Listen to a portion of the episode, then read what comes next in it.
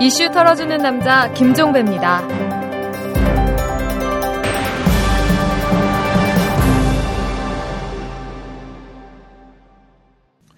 2월 13일 월요일에 보내드리는 이탈남입니다. 이 민주통합당의 공천 신청을 마감을 했는데요. 경쟁률이 2.91 대 1로 나왔다고 합니다. 이 수치는 4년 전 18대 때의 2.0 대 1 이것에 비해서 무려 50%가 증가를 한 것입니다. 뭐 그럴만 합니다. 뭐 이명박 정부와 한나라당이 죽을 쓰고 있지 않습니까?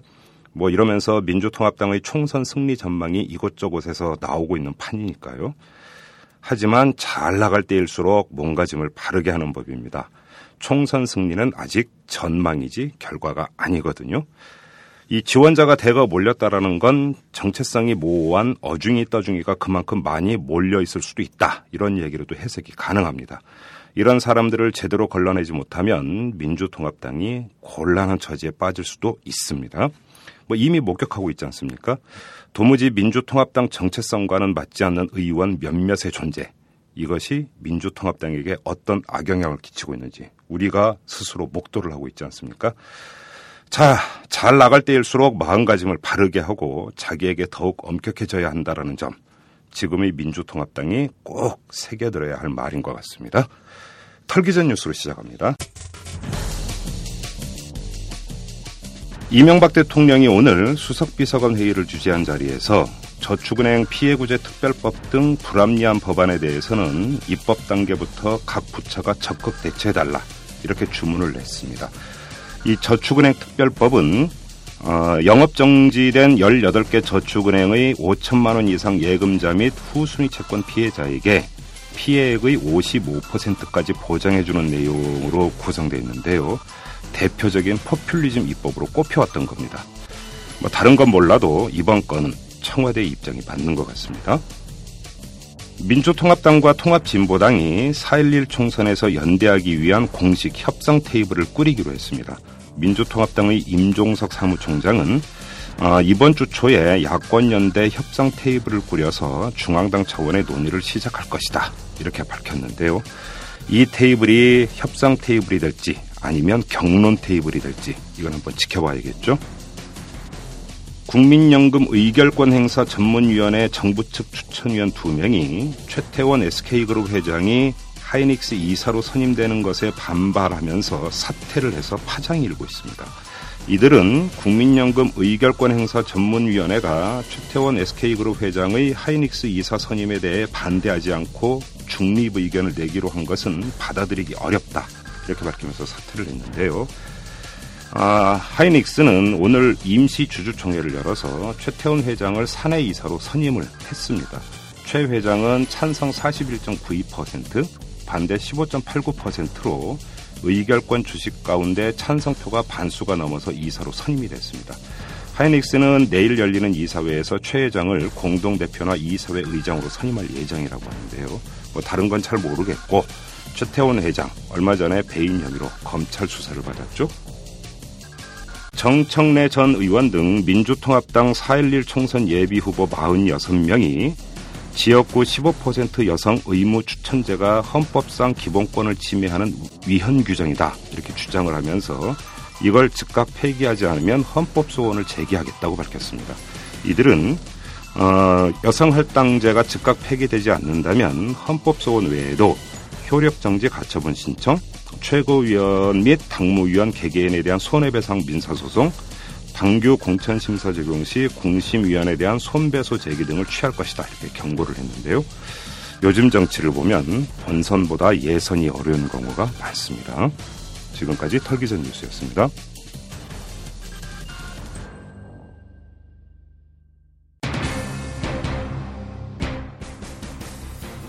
그동안 후배들한테 뭘 가르치신 겁니까 도대체? 그렇게 방송 잘하자고 제대로 뉴스 해보자고 했던 게 결국 이런 겁니까? 네? 제 젊음을 다 바쳤습니다 이 회사에. 후배들 눈 쳐다보면서 얘기해요. 저 선배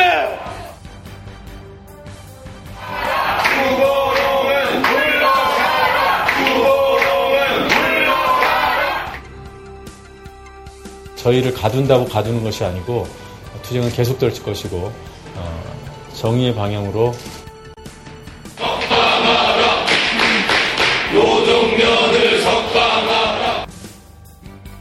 안녕하십니까 뉴스타파 앵커 노종면입니다. 3년 5개월 만에 스튜디오 아닌 스튜디오에 앉아 카메라를 바라봅니다. 해직자 복직이 되고 공정방송의 두 번이 돼야 비로소 방송의 본령인 공정방송의 의무를 잘못된 것을 바로잡자는데 적정 시기라는 것은 있을 수 없습니다. 지금 당장 복직해야 합니다. YTN에서 일하고 싶죠.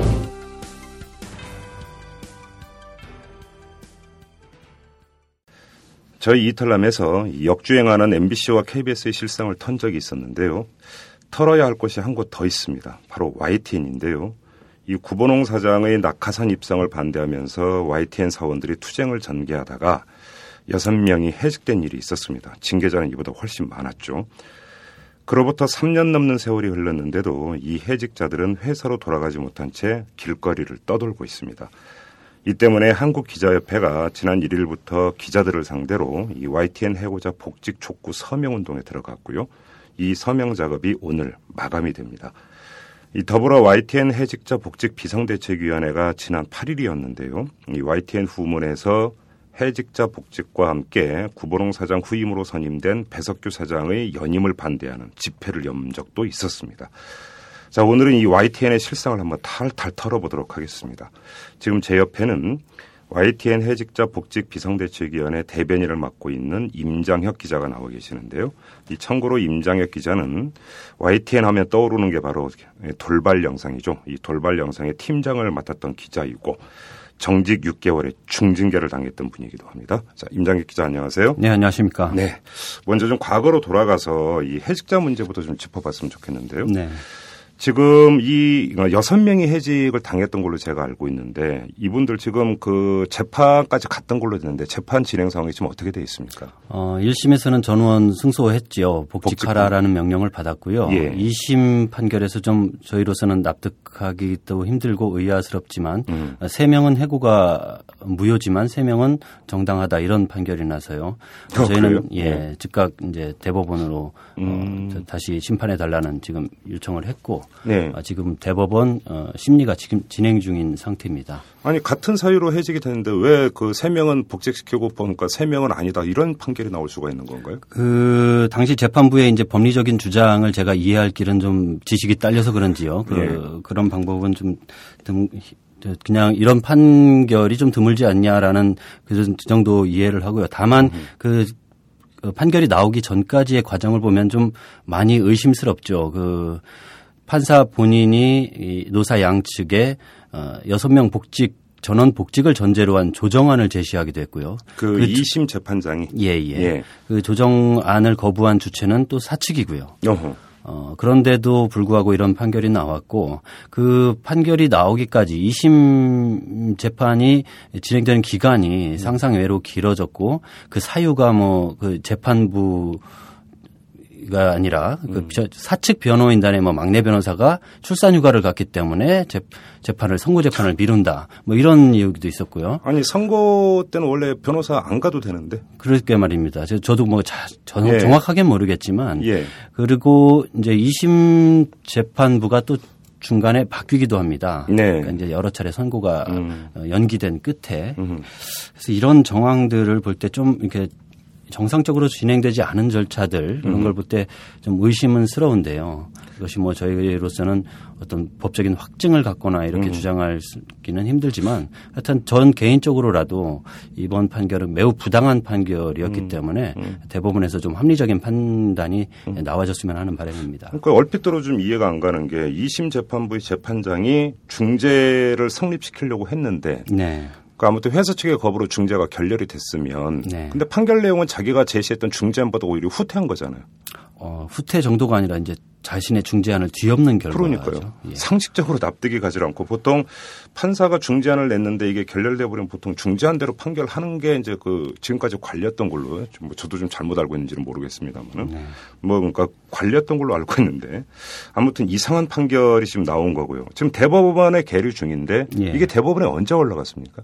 예, 2심 판결 나온 게 이제 지난해 4월쯤이었고요. 그 예. 이후로 저희가 즉시 이제 대법원에 바로 상고를 했으니까 했었으니까. 예, 지금까지 진행이 되고요. 언제 끝날지는 어, 대법원만 안다고 그러더라고요. 대법원 마음이죠 또.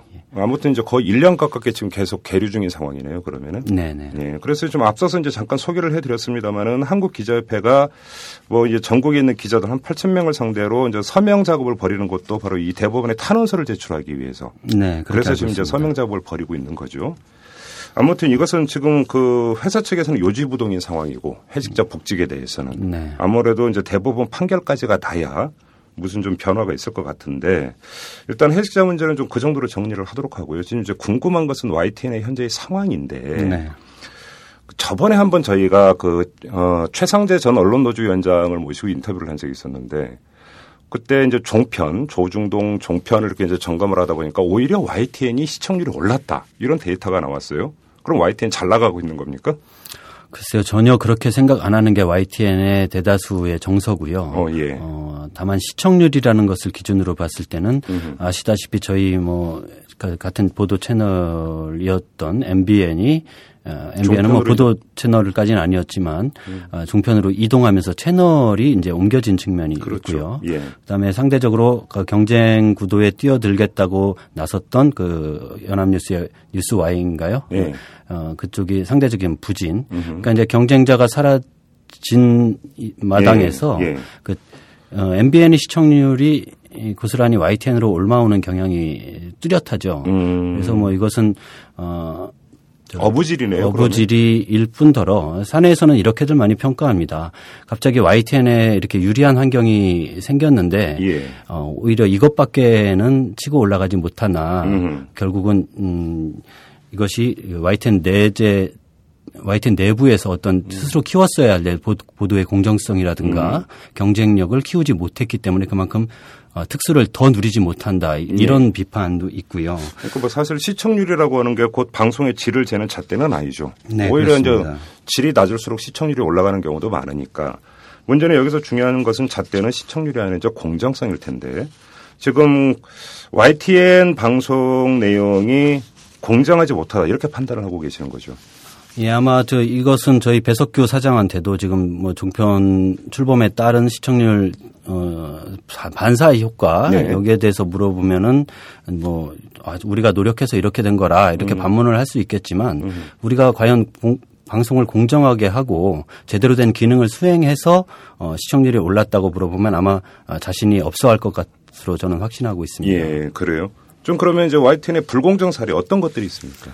어, 뭐 제가 이 자리에 오면서 혹시 이 얘기도 빼먹으면 어떡하나 할 정도로 좀 이렇게 사례가 많은데 예. 뭐 그거 그만큼 또 기간도 오- 예, 오래 그렇죠. 거슬러 올라가고요. 예, 예. 대표적인 게 이제 저희 내부적으로는 어 제가 담당했던 돌발 영상이 하루 아침에 제작자의 대기 발령으로 이제 무력화되는 그런 사례가 있었고 그 그렇죠. 사실은- 이유가 어, 배석규 사장 개인의 개인이 판단한 이유 때문인데요. 음. 그 쌍용 자동차 강- 경찰의 쌍용 자동차 강경 진압 사례를 방송으로 다뤘거든요. 네. 그것이 상당히 악의적으로 왜곡 보도를 했다. 어. 이렇게 어떤 사내 심의 기구도 걸치지 않고 자, 사장 개인의 독단적인 판단에 의해서 그렇게 재단을 하고 이제 제작자를 대기 발령 시켜버리죠. 네. 그리고 그 이후에 이제 돌발 영상은 어 거의 무력화라고 하나 할까요? 혹시 진행자님 께서는 YTN에서 지금 돌발 영상을 계속 하는지 혹시 알고 계시는지요? 솔직히 잘 모르겠습니다. 예, 이게 많은 시청자들이 지금 안 하지 않냐, 예. 안나라는 질문들을 마시, 많이 하시는데요.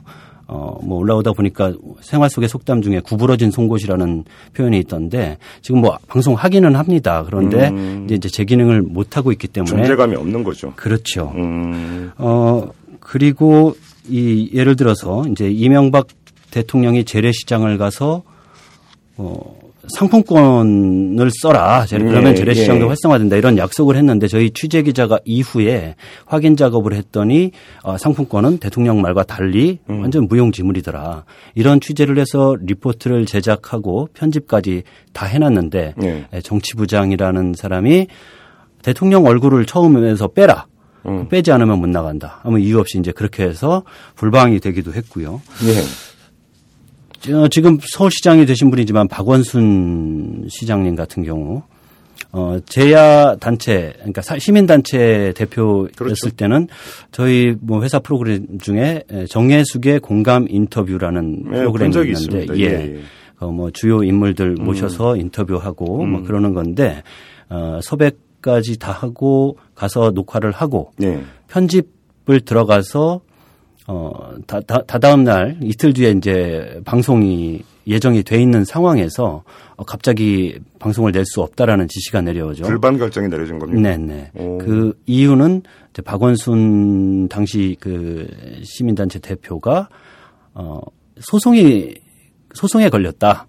어, 소송에 걸렸기 때문에 조심해야 된다 이런 논리인데 어, 말도 안 되는 논리죠. 그러면 뭐 저희 네. YTN에 출연하는 정치인들 상당수는 소송이 다 한두 건씩 계류된 사람들인데 그렇죠. 어떻게 그런 잣대로 불방을 음. 시킬 수 있냐. 그래서 당시 사내 수많은 반발과 마찰 속에서도 불방이 이루어졌는데요. 더 웃긴 거는 그랬으면 그 기준을 밀어붙여야 되는데 이후에 이제 시장 후보로 나서시니까 네.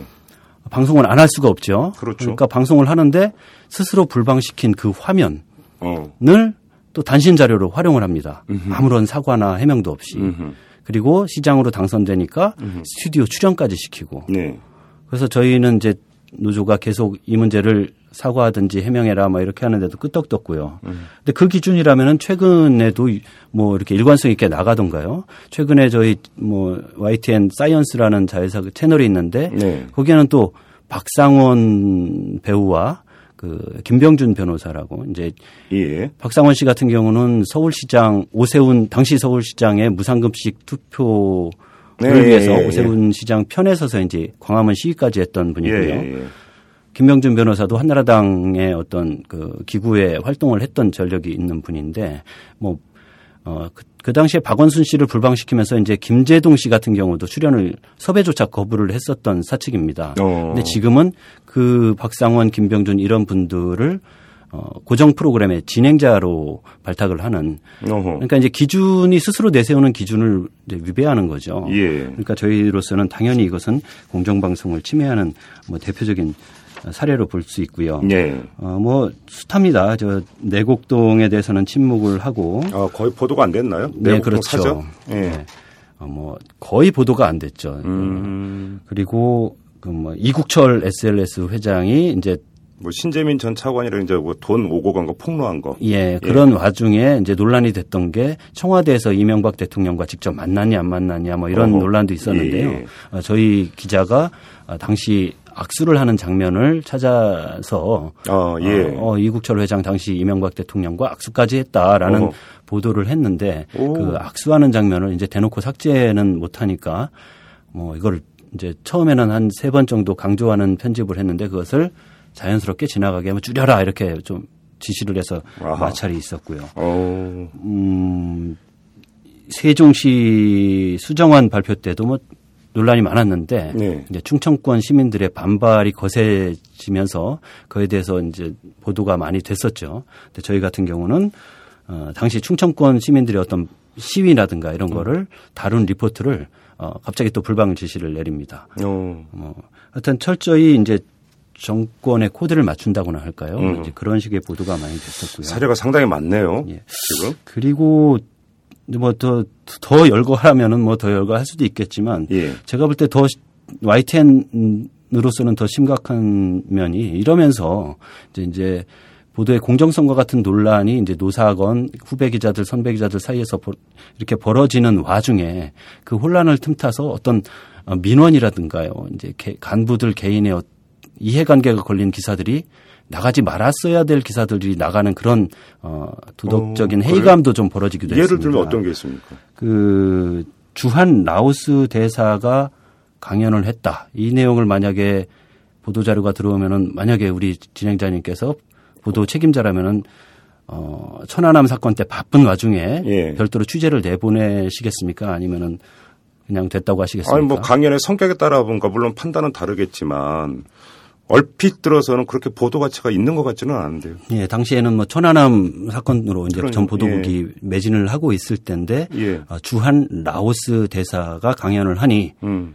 거기에 촬영 기자를 꼭 일정을 내보내라 이런 지시가 내려와서 그 담당 취재 기자가 좀 반발은 했지만 나가 예. 가서 어, 기사를 내보낸 적도 있었고요. 그러면 이것이 그 주한 라오스 대사하고 그 지시 내린 사람하고 어떤 관계가 있는데 뭐 임원과 좀뭐 거기서 부탁을 받았다는 아, 이- 청탁? 예.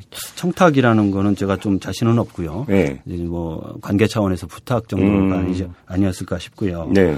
그다음에 한 간부가요. 그 자기 부인이 운영하는 어떤 업체의 홍보를 위해서 자, 어, 다른 부서의 후배를 회유하고 뭐 이렇게 부탁도 하고 그것이 안 되자 자기가 임의로 네. 어, 자기의 권한이 없는데 막, 그, 저희 이제 방송 기자들은 촬영을 나가려면은 취재 일정을 올리고 승인을 받아야 되는데 그렇죠. 그 과정을 무너뜨리면서 어, 방송을 아, 취- 취재를 내보내고 방송을 한 사례가 있어요. 그래서 이제 저희가 문제 제기를 하고 결국은 인사위원회까지 올라갔는데 네. 어, 경고에 그치는 그뭐 다른 저희 노조 활동을 한 사람들은 뭐 정, 툭하면 정직인데 경고에 그치고 네. 어, 그 참. 삼성 예, 하나만 더 예. 말씀드리면 삼성 이건희 회장이 평창에서 동계올림픽을 유치하고 나서 눈물을 흘린 적이 있었거든요. 예, 예, 예. 어, 그것을 지나치게 좀 확대해서 음. 어, 이건희 회장이 이번에 눈- 뭐 평창 올림픽을 유치해냄으로써 어, 그동안 뭐 여러 가지 그 문제가 있었지 않습니까? 예. 그에 대해서 국민들의 진 빚을 마음의 빚을 빚을 내려놓게 됐다. 이런 그렇죠. 단정적인 면죄부를 음. 주는 이제 기사가 준비되고 편집이 완료된 상태여서 네. 저희 노조가 문제 제기를 해서 이제 결국은 방송을 막았는데 음. 어, 이걸 갖고 뭐 데스크권이라는 좀 생소한 용어를 들이대면서 어, 이거 뭐 도전이다, 뭐 편집권의 침해다 이렇게 적반하장식으로 나오기도 하는 거. 원래 그, 편집권이라는 게 보도국이 공유해야 되는 거죠. 그렇죠. 어, 의견 수렴이 반드시 필요하죠. 아, 그럼요. 예. 그래서 제가 말씀드리고 싶은 것은 어, 겉으로 표면적으로는 어떤 보도의 공정성이나 중립성을 놓고 이념적인 대립의 모습을 띠거든요. 어, 뭐 진보, 성- 보수 이렇게 불러야 할지 모르겠지만 각 방송사마다 어떤 비판적 성향의 기자들과 좀 안주하려는 간부들 사이에서 조심스러운 사안을 놓고 다툰다든지 아니면 그 정치적 이해관계 때문에 뭐 갈등과 대립의 장이 펼쳐진다든지 예. 그런데 이런 와중에 음. 그런 혼란을 틈타서 이렇게 어, 개인의 어떤 자리나 이런 걸 민원을 위한 그런 보도도 기승을 부릴 수 있다는 거. 그건 좀 말이 안 되는 얘기죠, 사실. 예. 근데 그런 식으로 자기 부인과 연관돼 있는 보도물을 하기 위해서 한 사람한테 경고밖에 안 내렸다라는 거잖아요. 네네. 그럼 제가 한번 이렇게 여쭤볼게.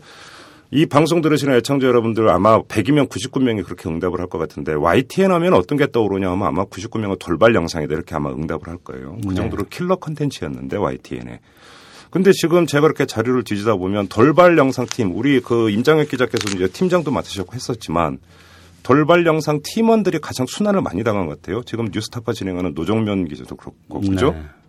그 노종면 기자는 이제 돌발 영상이라는 프로그램을 탄생시킨 주역이고요. 그렇죠. 예. 어, 탄생을 시키고 저한테 인수인계를 하고 당시에는 앵커를 하고 있었죠. 네. 메인 뉴스의 앵커를 음. 하고 있었고 어, 제가 뭐 사실 돌발 영상 팀장이라는 직책은 YTN 내에는 없습니다. 정식 명칭인데 음. 다들 뭐 예우식으로 팀장이라고 불러준 측면이 있지만 사실 어, 실질적으로 제작의 권한을 제가 가지고 있었고 예. 어, 내용이나 음. 이런 음, 것도 다 어, 전적으로 저와 저제 그 팀 내에서의 어, 자율적이지만 좀 어, 이제 공론을 모을 수 있는 그런 절차를 통해서 결정이 돼 왔었는데요. 당시에 그 33명 중징계가 내려질 때 돌발 영상을 만들었던 노종면 기자가 해직 네. 그리고 제가 어, 또다시 이제 저도 언제까지 그것만 알고 있을 수는 없으니까 제가 돌발 영상을 어, 물려주려던 인수인계 해주고 해주려고 이제 수업을 한참 하고 실질적으로 같이 방송에 참여하고 있던 정유신 기자도 해직 어. 그리고 저는 정직 6개월 예. 이렇게 그 해서 일단 방송이 중단된 적이 있었고 음. 그래서 제가 정직 6개월이 풀리면서 저를 돌발 영상 원직 복귀를 안 시키려고 했기 때문에 어 제가 나름대로는 복지 거부 투쟁이라고 할까요? 그것을 좀 어, 며, 며칠 동안 해서 결국은 복직은 하는데 음. 어, 한 4개월 정도 다시 하던 와중에 그 쌍용 자동차 아, 아까 말씀드린 예, 예, 그 예, 보도로 예. 인해서 하루아침에 이제 대기 발령이 음, 되면서 음. 또다시 불방이 되죠. 장기간. 음. 그러니까 결국은 전 창시, 창시자라고 할까요? 뭐 기획자 말 그대로 탄생의 주역들이 네. 다 징계 뭐 해직이나 징계를 받은 정직이죠. 중징계를 네. 받. 그러니까 참 그 전에 저희가 MBC하고 KBS도 한번 턴 적이 있는데 공통점이 하나 있는데 지금 YTN 이야기를 들어도 마찬가지인데 프로그램의 그 경쟁력 나아가서 방송의 경쟁력에 직결되고 있는 것을 오히려 경영진이 무너뜨려 버리는 네. 공통점이 지금 나타나고 있어요. 방송 3사 모두. 예. YTN도 지금 그런 경우 아닙니까? 돌발 영상을 거의 존재감이 없는 걸로 무력화시켜 버린 것. 어찌 보면 YTN의 최고의 킬러 컨텐츠였었는데 과연 이, 런 식으로 그 방송을 운영을 해갖고도 진짜 얻고자 하는 게 뭐냐. 근본적인 물음을 던질 수밖에 없는데 여기서 요번에는 뭐 MBC, KBS 이야기할 때는 뭐 그러니까 그 간부급들이 도대체 어떤 사람인가 여쭤봤는데 건너뛰겠습니다. 정점은 사장이니까. 자, 배석규 사장. 그런데 배석규 사장에 대해서 짓기 전에 YTN이 이제 애초에 이제 싸움을 시작했던 것이 이제 구본홍 씨가 낙하산 사장으로 내려오면서부터 시작이 됐던 것 아니겠습니까? 네, 그렇습니다. 근데 이제 그 사람은 이제 좀 지난 다음에 물러났고 그 자리에 지금 현 배석규 사장이 앉은 거잖아요. 네. 배석규 사장은 그리고 YTN 출신인 걸로 제가 알고 있는데. 예. 근데 어떤 문제가 있는 어떤 사람입니까 도대체 배석규 사장이라는 사람은? 어, 일단 뭐 출신만 놓고 보면은 동양방송 그리고 KBS 출신이고요. 음. 네. 말씀하신 대로 YTN 간부 출신이었습니다. 음. 그러다가 그 저희 회사에서 YTN 스타라는 채널을 한번 운영한 네. 적이 있었는데 네. 어, 그곳에 임원으로 있다가 그랬습니까? 예, YTN과는 뭐 한동안 관련이 없는 사람으로 퇴사가 됐, 했었던 거, 퇴사를 했었던 거. 어, 그렇게 알고 있습니다. 아, 예. 어, 자기 스스로 떠난 걸로 알고 있었는데요. 음. 어, 그러면서 이제 어, 낙하산 투쟁으로 이제 갑자기 YTN이 한참 몸살을 앓던 시점에 네. 에, 전무로 구본홍 낙하산 사장 밑에 이제 전무로 합류를 하- 하게 되죠. 구본홍 체제에서 그러니까 임원이 된 거군요. 예, 예. 퇴사를 했다가. 예. 그러니까 결국은 구본홍 그 멤버라고도 볼 수 있는 거네 그렇게 본다면. 그래서 뭐 고등학교 선후배 관계라고 어, 하고요. 예. 또 연줄입니까? 예, 그래서 이제 당시 구본홍 씨가 그 낙하산 사장으로 내려오면서 노조와의 노조의 어떤 강력한 반발에 부딪히니까 음. 혼자서 자신이 없었던지 네. 좀 내부적으로 뭐 억누를 만한 조력자가 필요했던지 그건 잘 제가 뭐 모르겠습니다만은 그렇게 해서 임원으로 합류를 하게 되고요. 어, 사장이 되기까지의 과정은 좀 낙하산 보다 더 비겁하지 않았나 제가 판단을 하는데 네. 우리가 이제 낙하산 사장, 낙하산 사장 하지 않습니까? 근데 낙하산이라는 용어는 어찌 보면은 되기까지의 과정에 좀 초점을 둔 단어고요. 그렇죠. 어, 문제는 우리가 왜 낙하산을 막아야 하느냐. 낙하산으로 내려와서 이후의 행동들이 아- 나쁘기 때문에 막는 거거든요. 그렇죠. 사실. 예, 예. 그래서 낙하산이 안 되는 이유인데 제가 단언하건대 이 지금 현 배석규 사장은 낙하산보다 더한 사장이다 이렇게 평가를 많이 하고 있거든요. 어, 어떤 점 때문에 그렇습니까? 그 일단은 당시 낙하산으로 내려왔던 구본홍 씨조차도 네. 어, 사장 추천 위원회라는 것을 거쳤어요. 아, 형식적 절차는 거친 거네요. 적이나마 음. 그런데 이 배석규 현 사장은 그것도 거치지 않았고 어, 어, 이사회도 어, 사내 뭐 사원들은 물론이고 간부들조차 모르게 몰래 열려서 어허. 어, 그렇게 좀 숨어서 됐다고나 할까요? 아니, 그럼 절차 위반 아닌가요? 어, 그, 뭐, 법적인 위반은 아니더라고 하더라고요. 아. 또 그래요? 예, 법적인 하자는 없- 없다고 예, 그렇게 예. 하는 거고요.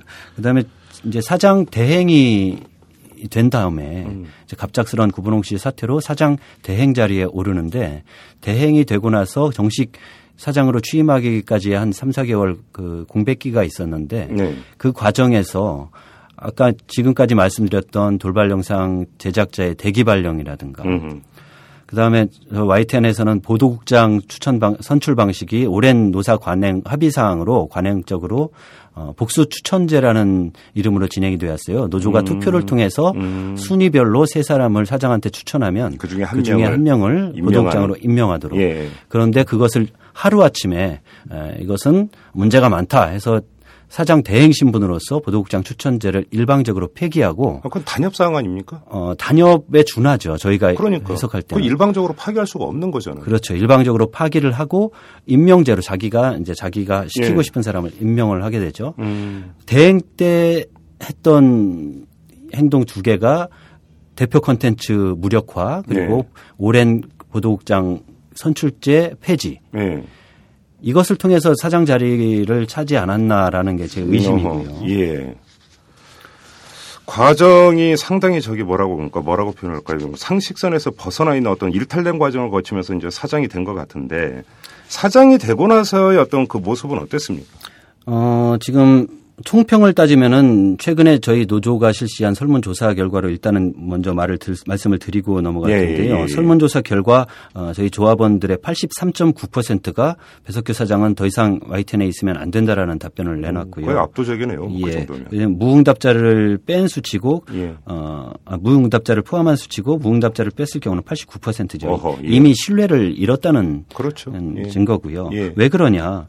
결국은 이제 보도를 망치고 어떤 사내의 그 간부들 간부와 사원들 간의 어떤 위화감이라든가요, 근데 갈등, 예. 뭐 괴리감 이렇게 이런 것을 조성하면서 예. YTN에서의 화합이라는 말을 어, 굉장히 무색하게 할 정도로 그렇게 에, 했기 때문이 아닌가 싶습니다. 예. 어, 예를 들면 이제 이- 이것도 무슨 이것 이것도 어찌 보면 이제 방송의 공정성과 좀 직결되는 문제인데요. 예. 보복 인사입니다. 제가 앞서 진행자께서 KBS, MBC 다 비슷하다고 하지만 저도 이제 앞선 그 두 회사의 사례들을 들어보면서 음. 아, 이 얘기는 이런 얘기를 제가 또 해야 되는가 이런 음. 생각도 했겠지만 했습니다마는 이 보복 인사가 특징입니다. 이 배석규 사장은. 어, 그러니까 이제 어 낙하산 사장 반대 운동의 과정 그리고 그 이후에 또 좀 물러서지 않았던 공정방송에 대한 어떤 저항 정신 음. 어, 이것을 억누르기 위한 그 시도였다고 보는데요. 그 비판적 성향 한참 이제 현장에서 어, 어떤 그 권력을 비판하고 그걸 감, 감시하고 견제해야 될 그런 2, 3년 차, 3, 4년 차 기자들을 한 다섯 명 정도 찍어서 갑자기 하루아침에 지방으로 발령을 냅니다. 어, 가장 왕성히 일할 그런 연차인데 그때면. 예, 본인들과 어떤 사전 협의도 없이요. 근데 사유가 뭡니까?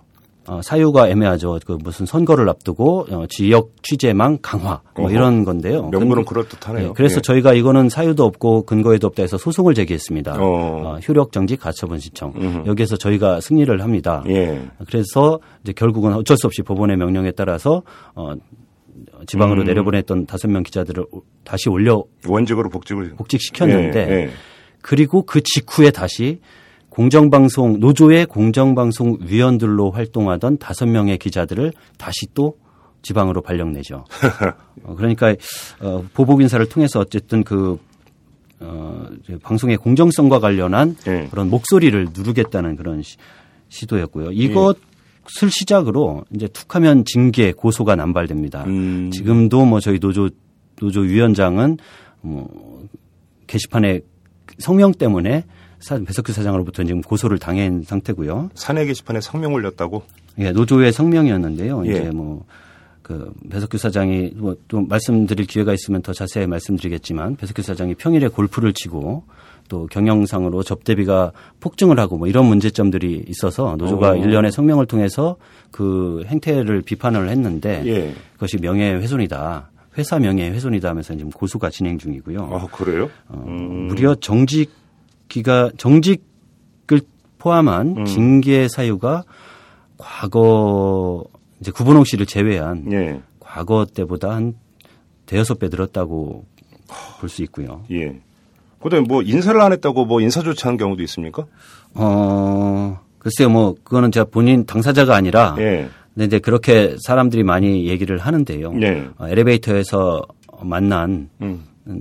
음, 사원이 예. 자기한테 인사를 안 했다. 배석규 사장한테. 그래서, 예, 그래서 지방으로 내려보냈다 이런 말도 있는데 실제로 지방 발령 대상자 중에 제가 어, 진짜 인사 안 해서 인사 인사 안 했냐? 그러니까 발령 나기 전에 예. 며칠 전에 엘리베이터에서 만났는데 난 인사 안 했다. 음. 어, 그러니 상당히 그렇더니 상당히 불쾌해 하는 표정이더라 이런 말은 듣긴 했습니다마는 예. 어, 설마 지방 발령과 인사 안 한것 갖고 연관을 시켰을까요? 글쎄요. 그건 좀 진짜 그렇네요. 아, 뭐 불쾌할 수는 있다 하더라도 그것 때문에 이 지방으로 발령을 냈다. 쫓아내버렸다. 이건 좀 이해가 안 가는 부분인데. 예. 그리고 이제 이 보복 인사를 기- 필두로 한 어떤 징계나 고소 이런 와중에 사원들의 분노를 더 일으킨 거는 간부들과의 어떤 편가르기 내지는 간부들 감싸기죠. 아까 네. 말씀드렸듯이 어, 자신의 직위를 이용해서 기사를 함부로 악용한 그 간부는 뭐 고- 경고에 그치기도 하고 예.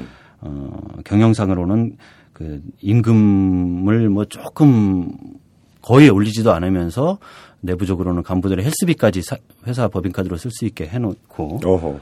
어 뭐 또 지방 발령을 그렇게 보복 인사를 하면서 또 그 간부가 지국장으로 갈 경우에는 뭐 전세금이 또 차별을 두더라고요. 몰래 그 노조와 협의 없이 그런 기준까지 만들어 놨더라고요. 어, 그래요? 예. 음. 그러면서 이제 전반적으로는 어, 조합원들은 징계, 기자들은 징계, 고소, 음. 그리고 간부들은 뭐 손방망이 징계, 아니면 혜택. 아니면 당근 주고 예. 그렇게 가는 거네요 지금. 그렇기. 때문에 이제 사원들로부터 신뢰를 많이 잃었다고 음. 보여지고요. 그래요. 여러분께서는 오마이뉴스가 만드는 daily 팟캐스트 방송 이슈 털어주는 남자 김종배입니다를 듣고 계십니다. 트위터 아이디 오마이털털로 좋은 의견 보내주세요. 이털남 아저씨가 탈탈 털어드리겠습니다. 근데 아, 아까 이제 말씀하시면서 이제 그 노조위원장 같은 경우 이제 성명을 냈는데 성명 안에서 뭐 평일에 골프를 쳤다, 업무 추진비가 폭증했다 이런 내용 때문에 지금 소송을 걸었다고 했는데 네. 그 얘기를 한번 좀 넘어가 보죠. 평일을 친 게 팩트입니까? 어, 평일에 그거는- 골프를 친 게? 예, 그거는 뭐 본인, 본인도 부인하지 않고요. 예. 지금, 음, 그 당시 이제 기- 보도가 됐죠. 그 배석규 사장이, 음. 어, 폭우가 쏟아지던 날, 그 YTN 내부적으로는 거의 특보 수준에 준하는 방송을 하고 있을 때, 네. 어, 그때 광고 기획사 대표랑 음. 뭐 알아보니까 소규모던데 예. 광고 기획사 대표와 함께 어, YTN의 간부들을 대동한 채 가서 골프를 즐겼고요. 아 간부들을 데리고 나간 겁니까? 예, 예. 음. 그리고 그 실질적으로 계산을 이제 그 기사 내용을 제가 인용을 하면 음. 어, 광고 기획사가 접대를 했고 음. 어, 당시에는 그래서 비가 오기, 왔기 때문에 음. 어, 골프장에서는 이제 그날 운영을 안 하는 걸로 문을 닫고 있었는데 예. 어, 예약이 돼 있다 뭐 이렇게 해서 골프장으로서는 어쩔 수 없이 문을 열어서 단독 라운딩을 한 거죠. 그래서 어허. 그 기사의 표현은 황제 골프로 이제 표현이 됐었고요. 예. 근데 저는 지금 어떤 걸 여쭤보려고 했냐면 사장이니까 예. 뭐 이제 광고 수주도 해야 되고 그래서 이제 뭐 이제 마케팅 차원에서 골프를 칠 수도 있는 거 아니냐 이렇게 이제 질문을 드리려고 했는데 예. 지금 우리 임장혁 기자 말씀드리려면 근데 그 그린피라고 그러나요? 예. 그 그린피를 광고 대행사 쪽에서 제가 냈다고요? 네네. 그러면 이게 뭐 무슨 어떤 그 회사의 광고 수준이나 이런 것 때문이라고 보기도 힘드네요. 그러면 그래서 이제 뭐 지금 당연한 그런 말씀이 나오기 때문에 예. 그쪽에서 이제 배 사장 쪽에서 해명을 어떻게 하냐면은 음. 아 우리가 내려고 했었는데 그 사장이 먼저 낸 걸 어떡하냐. 어. 그래서 저녁 식사는 우리가 샀기 때문에 그건 접대가 아니다. 어. 아, 그건 광고 활동이었다. 음. 근데 이제 소규모 광고 기획사랑 얼마나 광고 활동을 하는지 모르겠지만 네. 어, 그건 좀 상식적으로 납득이 안 가는 음. 해명이고요. 예. 그 다음에 더 웃긴 해명은 이제 어, 이 기사 때문에 그 보도를 한 기사를 명예훼손으로 고소를 했어요. 아니 회사가. 아니 그런 일이 있었다는 건 그럼 배석규 사장도 인정을 한 거잖아요. 그 해명을 보면. 예, 근데 예. 그게 어떻게 소송감이 됩니까? 그래서 지금 소송이 진행 중인데 그 그쪽에서 황제 골프라는 용어를 쓴 게 아마 큰 것 같은데 예. 어 당시에 이제 단독 라운딩을 했다. 문을 안 연 골프장 문을 열게 해서. 혼자서 한 팀만 골프장을 썼다. 이것이 황제 골프가 아니고 무엇이냐라는 음. 주장에 대해서 아니다. 그래서 어 저 그 언론사가 잘못 알았나 싶었죠. 네. 아니다라고 하길래 예. 그 당시에 골프장 직원들도 치고 있었기 때문에 단독 라운딩이 아니었다. 이제 이런 해명이거든요. 그러니까 어 골프장으로서는 이제 문을 안 여니까 뭐 문을 안 열 경우 직원들은 뭐 골프장 뭐 상태도 볼 겸 많이 친다고 하더라고요. 이제 아니, 그렇기 때문에 있죠. 예. 단독 라운딩은 아니다 이렇게 해명을 하기도 하고요. 갑자기 황제 골프니까 옛날에 황제 테니스가 생각이 나네요. 그때도 아마 단독으로 친, 쳐서 황제 테니스라는 그 이름이 붙지 않았었나요? 한번 그, 그 그것도 YTN에서 보도를 했었죠 당시에. 아, 그랬었었나요? 예, 이명박 제- 예, 맞습니다. 시장이요. 예. 그렇다면 뭐 그러니까 거기에 준해서 이제 명명을 한거 아닙니까? 황제 골프라고. 그죠? 뭐, 근데 단독이 아니었지 않습니까? 그- 그 골프장 직원들이 치고 골프장 때문에. 직원들이 치고 있었다. 그래서 저희로서는 뭐 그걸 보도를 봤으면 언론사 사장이라면 네. 그런 보도가 나갔으면 당당히 뭐 열심히 해보려다 보니까 이렇게 무리를 빚었는데 음. 어뭐 정중히 사과를 하고 네. 뭐 반성을 해야죠. 그런데 적반하장식으로 그런 해명과 함께 해당 언론사를 명예훼손으로 고소를 한 게 오히려 더 저희한테는 명예훼손이거든요. 그러게요. 참 이해가 가지 않습니다. 그리고 또 다른 어떤 무슨 그 사례가 있나요? 이 배석규 사장과 관련해서? 뭐 사소한 것까지 지금 통제한다는 얘기는 뭡니까? 그 말씀드린 대로 이제 노조의 성명뿐만 아니라 예. 이제 사내 게시판이라든가 노조 게시판을 통해서 이제 자유롭게 조합원들이 그 글을 많이 쓰죠. 그렇죠. 뭐 회사를 비판하기도 하고. 사내 언론이니까. 예. 근데 사실관계가 터무니없지 않으면은 뭐 저희 노조로서도 어, 자, 의견 개진은 어, 권장하는 측면이 있고요. 예. 근데 이제 그런 조합원들의 어떤 익명 내지는 필명 글을 가지고 간부들이 고소를 하고 그래서 그 고소 사건이 한 지금 두 건 정도가 진행이 되고 있고요. 예. 하나는 그 이 어떤 공, 방송의 공정성을 논하는 그리고 그걸 놓고 갈등을 하는 그런 대립 구도가 표출되는 와중에 예. 정말 저 비열하고 부도덕한 일들을 벌이는 것에 대해서 또 많은 저희 YTN 구성원들이 분노를 하는데요. 어떤 사례가 있습니까? 어, 지금 말씀드렸듯이 이제 노조 게시판에 글을 가지고 한 간부가 조합원을 상대로 명예훼손 고소를 제기합니다. 예. 그런데 그 간부가 어 회사에서 이제 주최하는 공연에 티켓이 나오죠. 그 티켓을 가지고 검찰총장 김준규 검찰 당시 김준규 예, 예. 검찰총장을 비롯한 다섯 명 정도한테 그 티켓을 선물로 보냅니다. 그래요? 예, 일단은 그 언론사에서 뭐 검찰 간부들한테 그 티켓을 보내는 게 정상적인 건지 안 비정상적인 건지 제가 판단하기는 판단은 뭐 미뤄두고요. 예. 그 안에다 회사 티켓임에도 불구하고 자신의 이름과 음. 어, 사건 번호까지 써서 사건 번호를 써서 예, 보낸다고. 예, 자기가 고소한 그 사건에 그럼 자기가 고소한 사건 잘 처리해 달라라는 어떤 그런 뭐 그런 메시지가 메시지도- 담겨 있다고밖에 해석이 안 되잖아요. 그렇죠. 그러니까 이제 본인은 직접 주지 않았고 저희 출입하는 기자를 통해서 주려고 했다. 어허. 그렇기 때문에 뭐 그거는 검찰에 대한 민원이 아니다 이렇게 주장을 하고 있는데요. 그런 일이 있었습니다. 예. 근데 이제 그 일을 어떻게 알게 됐냐면은 이제 저희 내부에 검- 당시 검찰에 출입하던 한 기자가 예. 어, 이것은 너무 부당하다. 음. 이런 일을 어떻게 넘어갈 수 음. 있냐라고 해서 저희 노조에 그 사실을 어, 제보를 합니다. 그래서 오. 문제 제기는 저희 노조가 제기를 했고요. 예. 그랬더니 이후에 어, 그, 그 사유에 대해서 감사를 하겠다고 해서 제보를 한 사람한테 더 타겟을 두어서 이 조합원을 감사실에서 감사를 하고 예. 결국은 그렇게 노조에 알렸다는 것 때문에 경고라는 뭐 그 감사 감사실로부터 그런 처분을 받고 이후에 자회사로 발령이 나요. 아니 그러니까 그 제보자가 그러니까 검찰 출입 기자였다라는 거죠. 예. 정리를 하면 그 부장이 하여간 노조 게시판에 어떤 글을 올린 어떤 조합원을 고소를 하고 예. 그래서 회사와 관련된 티켓 다섯 장을 봉투에 담아서 자기가 고소한 사건의 사건 번호까지 적어서 검찰에 검찰을 출입하는 후배 기자를 통해서 전달을 하려고 했는데 그런데 그이 기자가 아무리 봐도 이건 아니다 해서 노조에 제보를 했다는 거 아닙니까? 예. 그러면 이 기자가 뭘 잘못했습니까? 왜 경고를 줍니까? 어찌 보면 기자적 양심으로 당연히 해야 되는 일이지 그게. 자기가 열어봐야 할 봉투 봉투 안에 담긴 내용을 알았다는 죄라고 할까요? 통신 그- 비밀 침해했다라는 겁니까 그러면? 예. 그래서 이제 그 더 부당한 거는 이제 자회사로 발령을 냈다는 거 한참 이제 그 뭐 자기의 출입처에서 역량을 최대한 발휘하고 있던 기자를 네. 아무런 협의도 없이 하루 아침에 자회사로 발령한 거죠. 근데 그 자회사 뭐 그 자회사나 어떤 지국이나 이런 데로 발령내는 게 뭐 KBS, MBC 다 똑같습니다만은 네. 사실 그런 데가 한직이라고 표현하는데 다들 자기 고유 업무가 있는 엄연한 그렇죠. 업무 공간이거든요. 그렇죠. 더 분노를 끌어오르게 하는 거는 그런 음, 자회사나 어떤 그 비보도 파트에 있는 분야 예. 거기도 나름대로 자기의 전문성을 가지고 충- 열심히 일을 하고 있어야 되는 조직인데 음. 이런 식으로 보복을 받아서 떨어지게 되면 자기들의 조직은 무슨 유배지 같은 생각이 들거든요. 그렇죠. 어, 그러니까 전반적인 사기가 다 떨어지죠. 음. 그러니까 이제 물론 그 어느 기자를 어느 지국이나 자회사로 보낸다고 해서 그 기자 입장에선 보복이다라고 주장을 할 수도 있지만 그 다, 그쪽 자회사나 지국 입장도 생각을 해야 되는 건데 그렇죠. 이 보복 인사로 하여금 그 조직 자체가 멍드는 거죠. 자회사. 입장에서 뭐 여기가 무슨 유배지냐 이런 생각을 할 수가 있는 거죠. 그거는. 그렇죠. 예. 그, 그 자회사에서 일하는 사람들도 힘 빠지죠. 그렇게 돼버리면.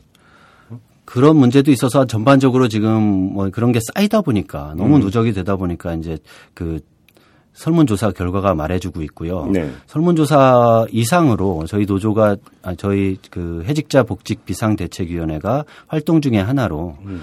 어, 배석규 사장 연임 반대를 위한 서명 운동을 벌이고 있는데요. 네.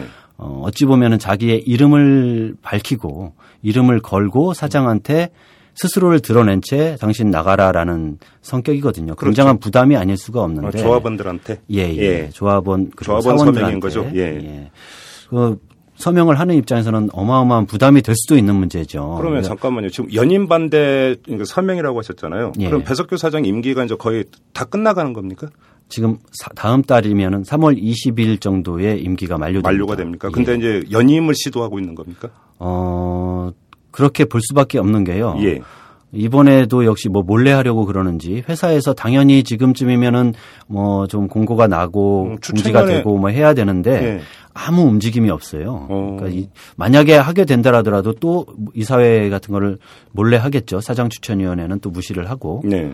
그래서 저희로서는 아무 움직임이 없기 때문에 몰래 연임을 하려는 거 아니냐라는 이제 생각을 갖게 되고 있- 갖게 되는 게 뭐 당연하고요. 아. 그래서 연임을 반대하겠다는 운동을 벌이고 있는 거고요. 음, 그럼 배석규 사장은 나 연임하겠다 내지 나 뭐 임기 만료되면 더 이상 안 한다 이런 입장 표명은 전혀 없었던 거고 한참 전에 연임에 연연하지 않겠다라는 말을 한 적은 있죠.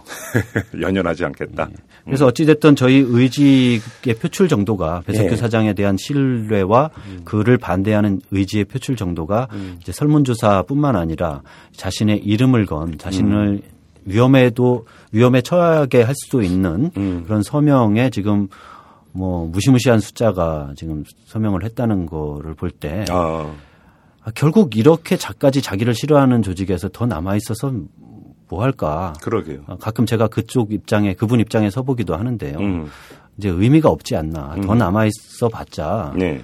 어, 또 다른 뭐 징계 그런 거밖에 있지 않, 없, 없, 뭐 그분으로서 할 수 있는 것은 그거밖에 음. 없을 거고요. 그러면 만약에 그 사장 추천위의 어떤 추천 과정 생략하고 이사회로 직행을 한다고 할 경우에 예. 지금 이사회 구성이 어떻게 되나요? 거기서 다시 연임될 가능성이 상당히 농후한 건가요?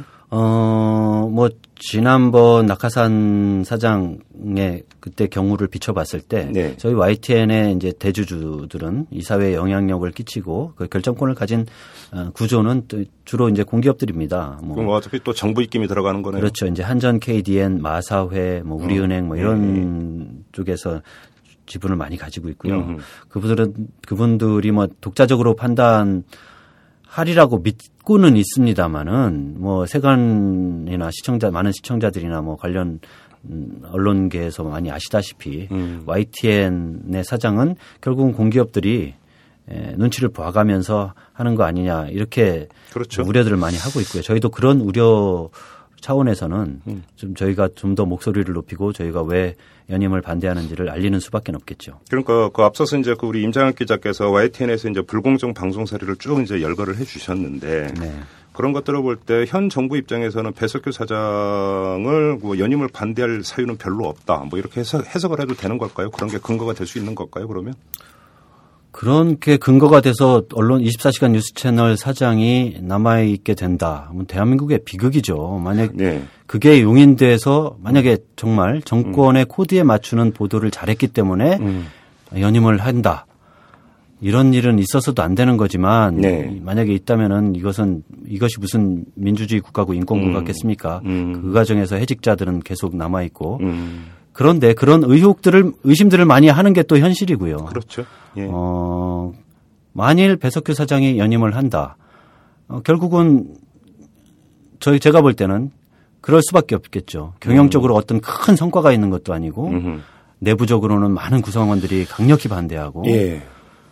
그런데도 어, 그런 노조의 노조나 사원들의 저항을 무릅쓰고 연임을 계속했다 하면은 뭐 어떤 그 결정권을 가진 권력자가 아직까지는 우리 비위를 잘 맞추고 있구나라는 결정을 통하지 않았을까 이렇게 의심하는 거는 뭐 당연한 거 아니겠습니까? 자, 그러면 이제 앞서서 이제 YTN 해직자 복직 그러니까 비상대책위원회에서 사원들을 대상으로 이제 연임 반대 이제 서명도 받고 했다고 하셨는데 네. 지금 또 이제 어떤 활동들을 하고 계십니까? 그러니까 저희가 이제 그 털기전 뉴스도 한번 이제 그 소개는 해드렸습니다만은 MBC, KBS 노조와 함께 지금 공동투쟁위원회인가요? 예. 그걸 꾸리신 상태죠? 예, 공동투쟁위원회를 결성을 해서 예. 이제 앞으로 같이 투쟁 방향을 논의하고 모색해 나가는 과정에 있고요. 네. 뭐 내부적으로는 지금 어, 많은 조합원들이 참여한 가운데 피켓 시위나 그리고 집회나 이런 걸 통해서 과연 해직자 문제가 YTN만의 문제냐, 노사 문제냐, 네. 이것은 대한민국의 민주주의와 언론 자유와 연결된 아. 문제라는 점을 예. 좀 어, 여러분들한테 알리는 활동을 좀 주력하고 있고요. 네. 그리고 배석규 사장을 왜 연임을 반대하는지 음. 그것은 결국 이분이 해직자 복직을 가로막는 그 힘으로 음. 어, 보도를 어, 좀 자유롭게 하지 못하게 하는 음. 그런 구조를 만들어가고 있기 때문에 네. 이 사람을 어, 연임해서는 안 된다 이렇게 그 목소리를 내고 그것을 좀 많은 분들이 알아주고 음. 특히나 어, 정치권에서도 이런 언론 자유화 문, 문제에 관해서 좀 논의가 이루어져야 되거든요. 그렇죠. 어, 그런 차원에서도 좀 어, YTN 사례도 있다라는 음. 점을 참고할 수 있도록 그런 활동들을 좀 많이 하고 있습니다. 그러게요. 지금 뭐 이제 우리 임장 기자 말씀을 쭉 듣다 보니까 뭐 지금 고소 고발이 한두 건이 아니구만요. 지금 징계 남발되고 있고 고소 남발되고 있고 이렇게 돼버리면 이것이 지금 그 조직 내부에서 이제 이게 다 상처로 남고 앙금으로 남는 건데 네. 결국은 언론사라고 하는 것은 기자와 PD와 이런 모든 이제 제작부서에 있는 사람들의 열의와 집중력과 창의성이 결국은 경쟁력인데 그런 것들을 갉아먹는 거잖아요. 결국은. 그런 것들을 갉아먹는 것뿐만 아니라 이제 그 제도적인 문제인데요. 네. 제가 앞서서 그 KBS나 MBC의 사례를 좀 들어보니까 거기도 좀 마찬가지인 것 같은데 네. 어, 언론사라면은 이제 그 특히 방송사 같은 경우는 안에 노사가 같이 하는 그 기구가 있습니다. 공정방송을 공정방송. 위해서 예. 하는 기구가 저희 YTN에도 공정 노사 공정방송위원회라는 기구가 예, 예, 있었는데요. 어, 각사가 그 사장들이 제일 처음에 하는 것이 그것을 어, 회의가 안 열리도록 하는 것 같더라고요. 저희 YTN도 마찬가지로 음. 어, 배석규 사장 체제에서 어느 한순간부터 그 무시를 해버리는 겁니다. 회의를 거부합니다. 어. 근데 그 사유는 아까 말씀드렸던 거와 연결되는데 어, 노사 합의로 오랜 관행이었던 보도국장 그 선출 방식을 하루아침에 파기를 시키고 네. 어, 그 공정방송위원회의 근거가 되는 협약이 그 보도국장 주- 그 선출 방식하고 조금 한 조항이 좀 연관이 있거든요. 네. 그러니까 자기가 일방적으로 제도를 폐지하고. 그, 그 제도 폐지했던 제도와 조금 관련이 있는 공정방송 협약이라는 것을 무효화를 선언합니다. 그것도요. 예. 어허. 그러니까 그 협약을 근거로 해서 열리게 돼 있는 공정방송위원회를 열 필요가 없다는 논리죠. 네. 근데 그 자기가 무효화 시킨 그 협약은 자기 본인이 또 사인한 거거든요. 음. 그런 논리로 해서 공정방송위원회를 거부를 하는데 에, 저희는 이제 그것을 방치할 수가 없지 않습니까? 그래서 그렇죠. 협약에 있는 대로 어, 왜 회의를 열, 안 여냐? 음. 두번 이상 안 열 경우는 우리가 당신 신임 투표를 하게 돼 있다. 해서 네. 보도국장 신임 투표를 하니, 합니다. 그러자 신임 투표하는 것은 회사 명예훼손이고 사규 위반이다 해서 저희 노조 저를 포함한 노조 집행부를 또 인사위원회에 징계 심의를 해요. 어. 그래서 저희가 더 이상은 참을 수 없죠. 그래서 네. 여러 자문을 받은 끝에 아마 참 드문 사례라고 하던데 어, 회의를 열라는 가처분 신청을 저희가 수- 한번 제기를 해봤어요 법원에. 회의를 열라는 가짜. 예, 그러니까 공정방송위원회 회의를- 회의를 개최해라. 저도 그런 경우는 처음 들어보는 용어가 좀 생소한데요. 네. 저희도 그래서 처음 무슨 알았는데 판매 금지 가처분 신청 이런 거 들어봤지만 그래서 어. 명칭을 소개해드리자면은 이게 뭐 저희뿐만 아니라 다른 데서도 좀 사- 참고할 만한 사례 같은데 예. 회의 개최 응낙 가처분이라는 소송이에요. 그래서 이제 저희가 그 소송을 제기했더니 예. 어 아무 아니나 다를까 재판 과정에서 저희한테 좀 유리하게 돌아가더라고요. 음흠. 그러니까 그전 그 전까지는 직전까지는 협약도 무효고 공정방송위원회 그래서 회의도 열 필요 없고 너네들은 신입투표했으니 징계다 했던 입장이 하루아침에 바뀌어서 갑자기 공문이 날아오더라고요. 협약에 따라 공정방송위원회 회의를 노조가 응해라. 아니 협약은 무효라고 했다면서요. 그러니까요. 그에 대한 해명이나 사과는 일체 없이 예. 그러니까 참 치졸하다거나 해야 하루아침에 될까요? 말을 바꿔버린 거는 완전히. 예. 뭐 자기들이 했던 말 다 잊어먹고 예. 그러니까 이제 이것은 제가 드리려고 했던 말씀은 어떤 사기 저하 그리고 뭐 자기 검열의 어떤 분위기 팽배 이런 차원도 있지만 음. 어 수법이라고까지는 못해도 그 정해진 룰에 따라서 움직이는 것 같은 느낌이 드는 게 저희뿐만 아니라 다들 음. 공정방송위원회를 무력화시키고 음. 그다음에 대표적인 어떤 비판 프로그램 같은 거 그렇죠. 그것을 손보고 음. 이런 게좀 진행이 쭉 돼 왔었고요. 네. 어, 그런 진행 과정에 맥을 같이 했던 지금의 YTN 배석규 사장도 예. 어, 낙하산 이후 낙하산 사장들이 벌이는 그 이후의 행동에 뭐 같은 괴를 한다. 같이 거의 한다. 비슷하네요 보니까 예. 이 말씀을 들어보니까 그렇게 좀 저는 주장을 하고 싶습니다. 그래요. 지금 임장혁 기자의 말씀을 들어보니까 지금 저 그 해직자의 복직 문제도 있고 그다음에 공정방송 구현 문제도 있고 그다음에 이제 사내 갈등 문제도 있고 이런 것들의 그 가장 근본적인 지금 해결책 그 모든 것에 고리가 되는 것은 누가 사장이 되느냐. 네. 결국은 여기서부터 지금 해법을 찾아 찾는 것이 가장 현실적이지 않는가. 먼저 뭐 듣다 보니까 이제 그런 생각이 많이 들고요. 그래서 지금 이제 비상대책위원회에서 배석규 사장이 연임 저지 투쟁에 나선 이유도 이제 말씀을 쭉 듣다 보니까 충분히 어떤 맥락에서 이제 그런 그 싸움이 시작이 되는지를 충분히 이해를 할 수가 있을 것 같아요. 네. 자, 임장혁 기자로부터 지금까지 이제 YTN 실상에 대해서 그러니까 이야기를 쭉 들어봤는데요. 자, 애청자 여러분 어떻게 들으셨습니까? 지금까지 들은 이야기 여러 가지 상식적으로 이해할 수 없는 일이 벌어진 것이 다른 곳이 아니라 바로 언론사입니다. 언론사에서 이런 일이 벌어졌다는 것. 이것은 언론사 그 자체의 불행인과 동시에 언론으로부터 세상 돌아가는 얘기를 정확히 들어야 되는 국민들의 정당한 권리도 침해되는 그런 결과를 빚는 겁니다. 이 점을 강조를 하면서 그 인터뷰를 마치도록 하겠습니다. 자, 임장혁 기자 고생하셨습니다. 네, 감사합니다. MBC, KBS를 털면서 충분히 말했으니까 오늘은 간단히만 언급하겠습니다. 이 YTN은 언론사입니다. 그리고 언론의 덕목은 합리성이죠. 하지만 YTN에서 벌어진 일들을 가만히 듣다 보니까 합리성과는 거리가 멀다. 이런 생각이 자연스레 듭니다. 지금까지 이탈남 김종배였습니다.